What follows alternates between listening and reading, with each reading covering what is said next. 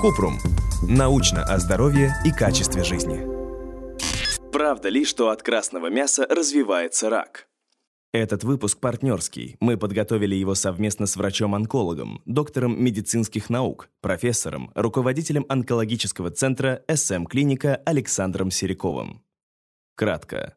Употребление красного и переработанного мяса способно повысить риск развития рака кишечника. Но это не значит, что от него стоит полностью отказаться.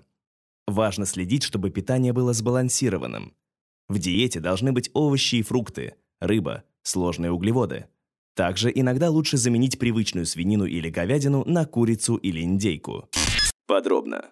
Красное мясо – это отличный источник белка, витаминов и минералов и может быть частью сбалансированного питания. К красному мясу относятся говядина, свинина, баранина, телятина, оленина. Красное мясо может продаваться и подаваться на стол в переработанном виде, то есть перед употреблением его обрабатывают с помощью копчения, соления, консервирования, ферментации и другими способами для того, чтобы продлить срок годности и улучшить вкусовые качества.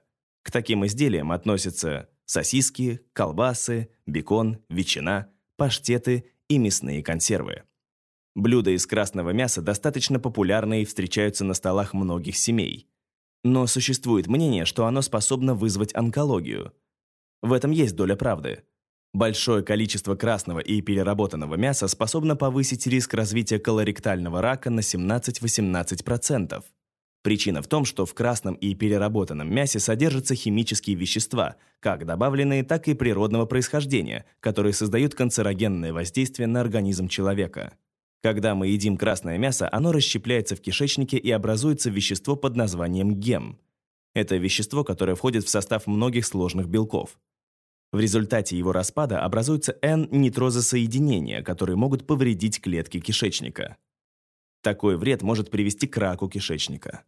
Те же самые вещества образуются, когда мы перевариваем переработанное мясо. Взрослому человеку рекомендуется съедать не больше 50-100 граммов красного или переработанного мяса в день. Если вы переборщили, например, за праздничным столом, то можно отказаться от красного мяса на следующий день. Также вы можете заменить его на курицу, индейку, утку или кролика. Несмотря на возможный риск развития рака кишечника из-за большого количества красного мяса в рационе, не стоит его демонизировать. Важно сбалансированно питаться – Следите, чтобы половину вашего рациона составляли фрукты и овощи, а также не забывайте про сложные углеводы. Цельнозерновые продукты, рис, картофель, орехи. Если у вас возникли вопросы, пишите нашему боту в Telegram регистратура Купрумбот. Ссылки на источники в описании подкаста. Подписывайтесь на подкаст Купрум.